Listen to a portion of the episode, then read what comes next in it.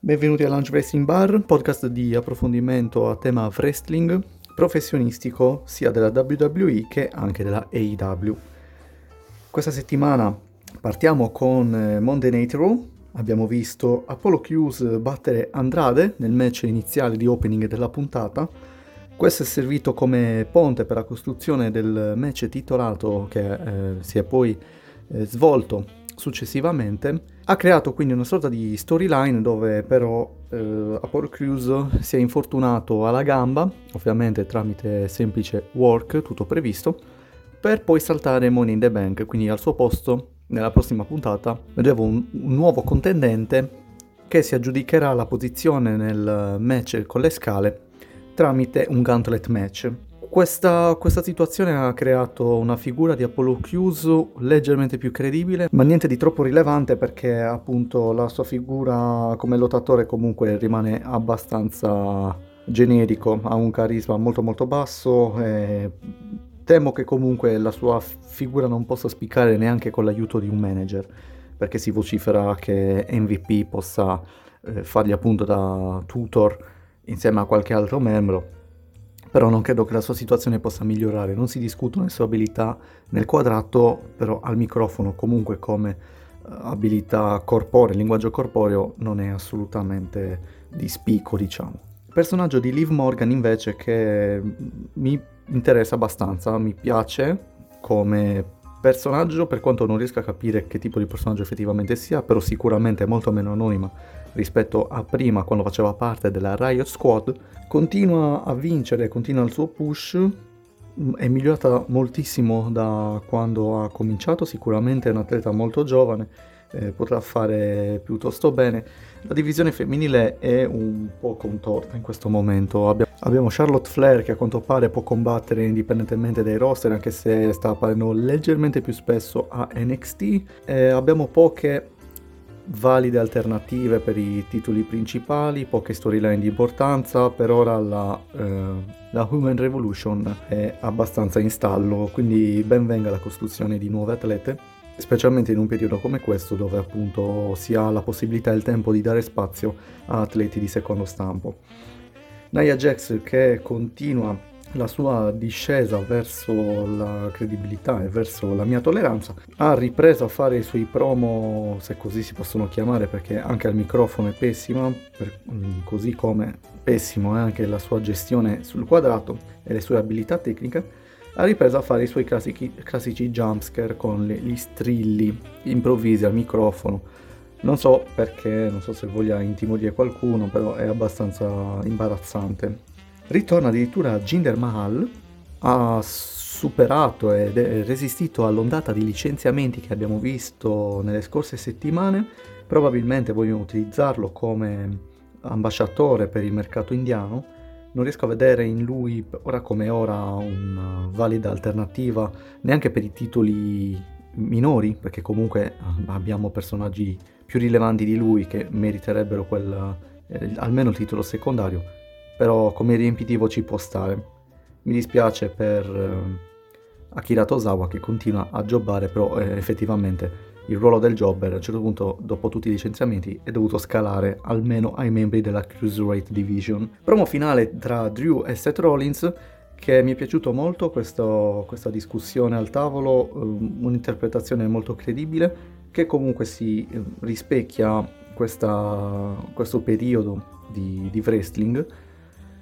E, ehm, diciamo che i promo senza pubblico sono forse l'unica cosa di positiva da, in questo periodo, perché appunto il fatto che certi argomenti, certi discorsi e certe interpretazioni non vengano interrotte da parte di un pubblico presente con i classici cori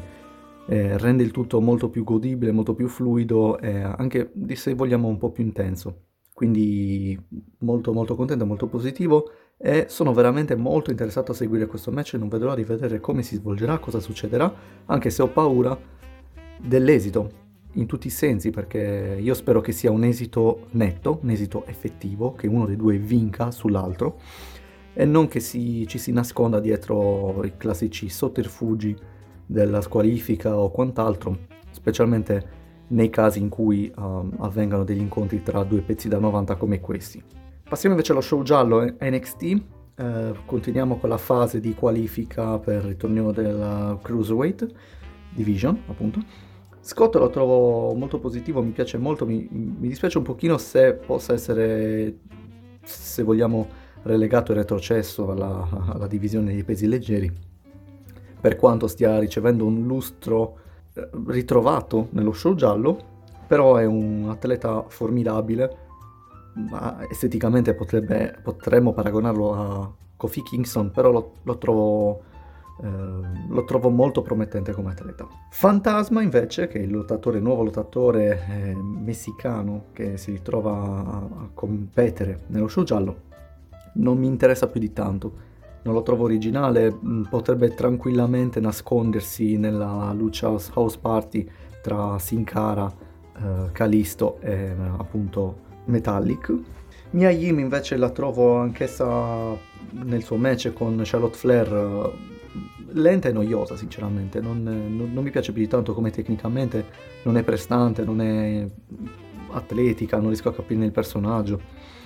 Avrebbe dovuto approfittare di questa possibilità, di questa opportunità di combattere contro un pezzo da 90 come Charlotte, però sinceramente è stato un match abbastanza sottotono. Anche Charlotte sta avendo difficoltà a sollevare questa divisione dello show giallo, ma non penso sinceramente che sia colpa sua, anche perché abbiamo visto che è forse l'unica lottatrice in grado di tirar fuori dei super match contro chiunque, cosa che effettivamente non riesco a riscontrare in Becky Lynch.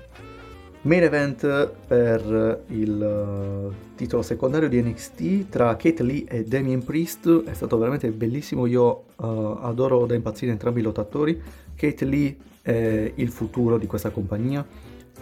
anche a livello delle relazioni pubbliche o comunque le, eh, le classiche, se si può dire, scusate, paraculate da WWE di proporre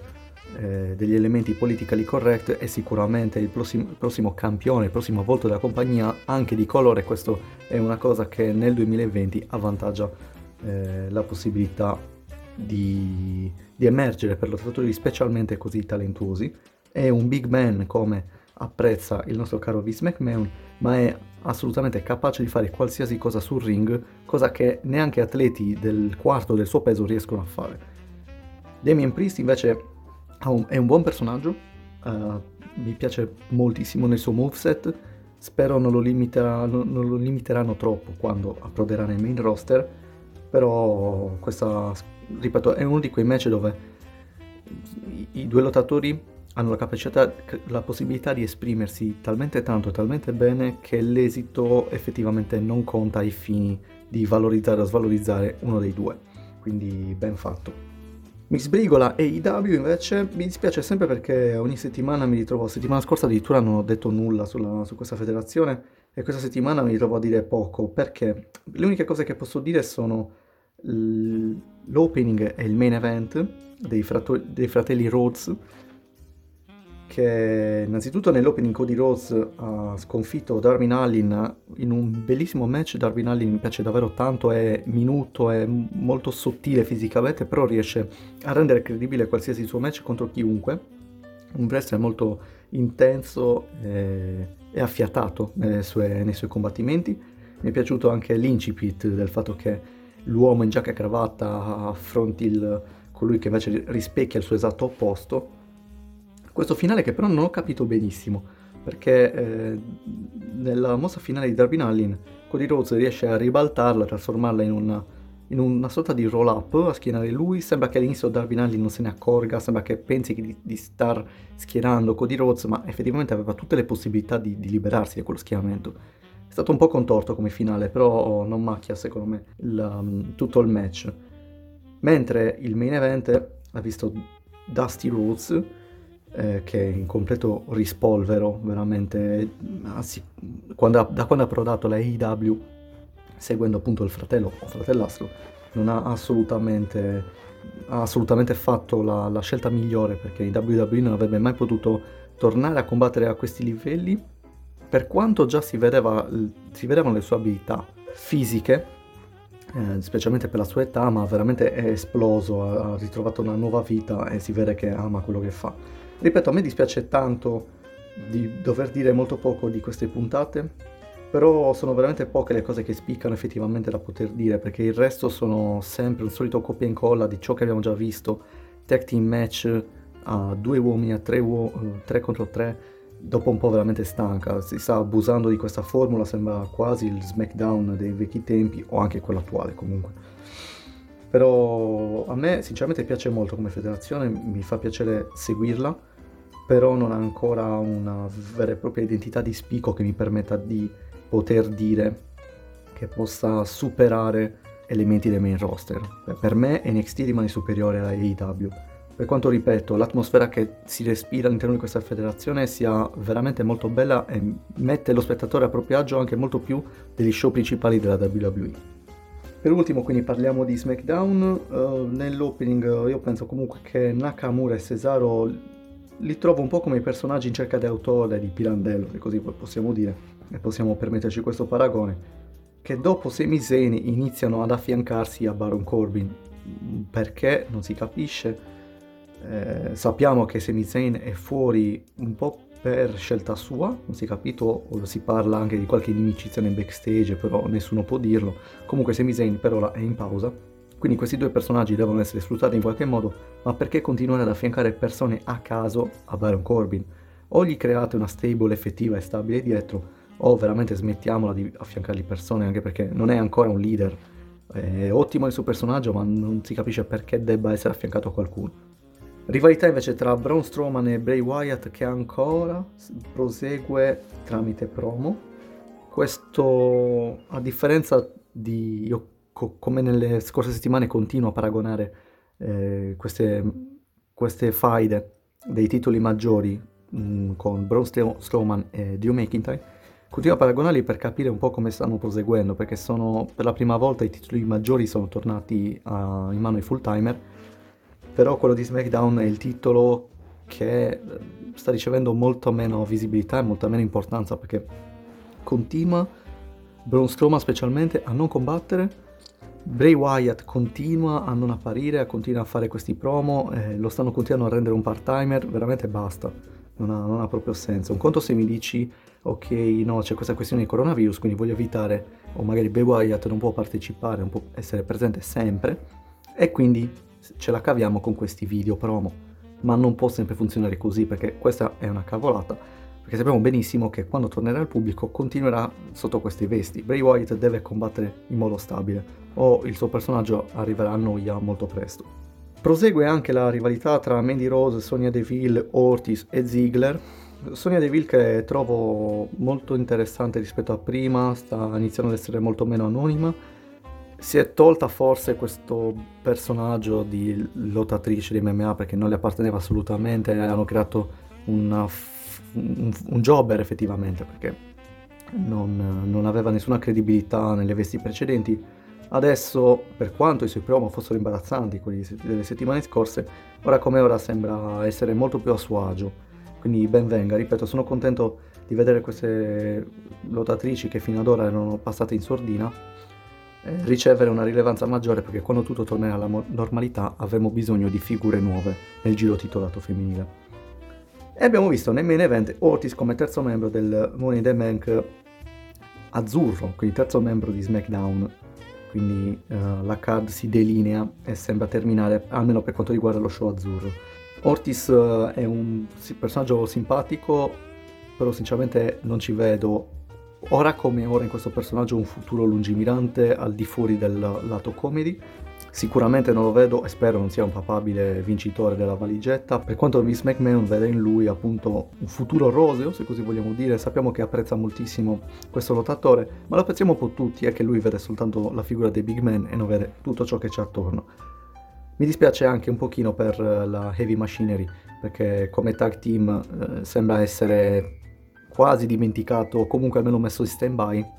e SmackDown non se lo può permettere ora come ora. Abbiamo terminato le show settimanali, passiamo alle news che abbiamo visto questa settimana. Abbiamo due licenziamenti nuovi, che sono Cain Velasquez e Curtis Axel. Per Velasquez, eh, diciamo che è uno dei, forse l'unico, ora come ora, degli elementi dell'MMA presi appunto dall'MMA che non ha avuto chissà quale impatto. Ha fatto un match, ha perso eh, si è presentato fuori forma e comunque non ha, la, non ha, avuto la stessa presa mediatica che potevano avere una Ronda Rousey eh, e un Brock Lesnar, appunto, ma vabbè di lui eh, era, era, già più scontato perché faceva già parte della WWE. Però non aveva, penso, la stessa fama neanche a livello americano, non, non che non fosse famoso, però non aveva la stessa presa di una Ronda Rousey. Eh, quindi ora come era la sua presenza era abbastanza inutile non gioisco assolutamente del fatto che non stia lavorando con la WWE, anche perché non è un personaggio che si può dire che si ritrovi senza lavoro, però eh, meglio così, meglio per uh, i full timer, perché un part timer del suo calibro non aveva senso continuare a mantenerlo, eh, ci, ci, tiriamo fuori un po' di, di problemi con lui. Mi dispiace un po' di più per Curtis Axel, perché per quanto appartenesse alla fazione dei Jobber, era un membro abbastanza eh, rispettato ehm, e ben considerato nei backstage. Consideriamo che lui faceva parte, eh, rappresentava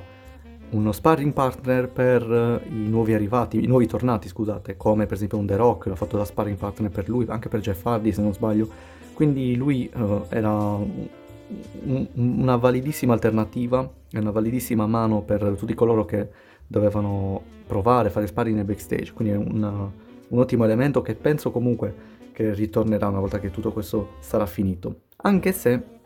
non si capisce se è stato lui a richiedere e a lasciarsi andare dalla WWE oppure se fosse stata una vera e propria scelta della federazione. E parlando degli ex membri del MMA, degli sport a combattimento, per quanto possibile comunque futuri, perché parliamo di un'attuale lottatrice, Amanda Nunes sembra interessata a un probabile futuro nella WWE una volta che si ritirerà dalla UFC anche in questo caso, come Kane Velasquez, non vedo in Amanda News una presa mediatica tale da permettere di avere un background, eh, un personaggio, un ruolo come Ronda Rousey, che per quanto lei fosse, a mio parere, superiore a livello tecnico eh, nel lottato realistico, se così possiamo dire, negli sport da combattimento, non rappresenta lo stesso personaggio per il pubblico della WWE come quello di Ronda Rousey. Staremo a vedere, ma eh, ripeto, se ci teniamo più lontani possibile, part-timer meglio è.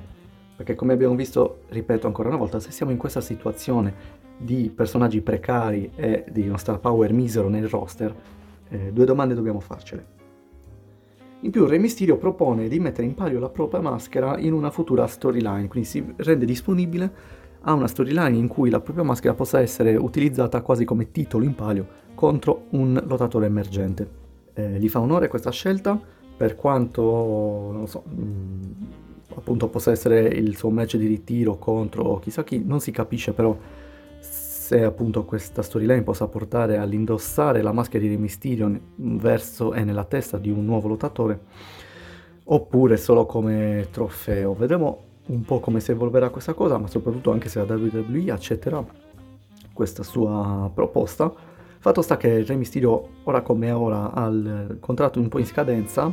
anche se sinceramente non credo che si lascerà scadere il contratto, sia da parte della WWE che comunque un personaggio come Re Mysterio farà sempre comodo, e anche ehm, per quanto riguarda appunto il wrestler messicano, considerando le opportunità che potrebbe ricevere il figlio eh, in, una, in un'assunzione nella federazione. Concludiamo con Roman Reigns che sembra appunto essere in una situazione critica a livello di immagine. Questa, questa, è la news così come riportata, però è da prendere un po' con le pinze. Diciamo che in un video riportato di, della, dell'associazione Make a Wish, per la prima volta non hanno mostrato immagini inerenti a Roman Reigns. Adesso non si sa se sia una sorta di dispetto nei suoi confronti per quanto riguarda la sua assenza dal main event di WrestleMania, oppure semplicemente perché la WWE non vuole associare il proprio marchio, la propria immagine a fianco a un qualcosa che possa riportare al termine coronavirus, per, qua- per, tutto ciò che sappiamo già. Quindi staremo a vedere, eh, tutti dicono appunto che sembra che Vince McMahon possa avercela con lui, che comunque possa essere in una situazione un po' critica, Romari stesso sta ipotizzando un, un ritiro precoce per darsi spazio a una carriera ad Hollywood insieme al cugino, staremo a vedere come si evolveranno le cose in futuro. Ed è tutto per oggi, io vi ringrazio per aver seguito anche questa puntata, io vi auguro un buon fine settimana, un buon proseguimento e ci sentiamo alla prossima puntata, ciao a tutti!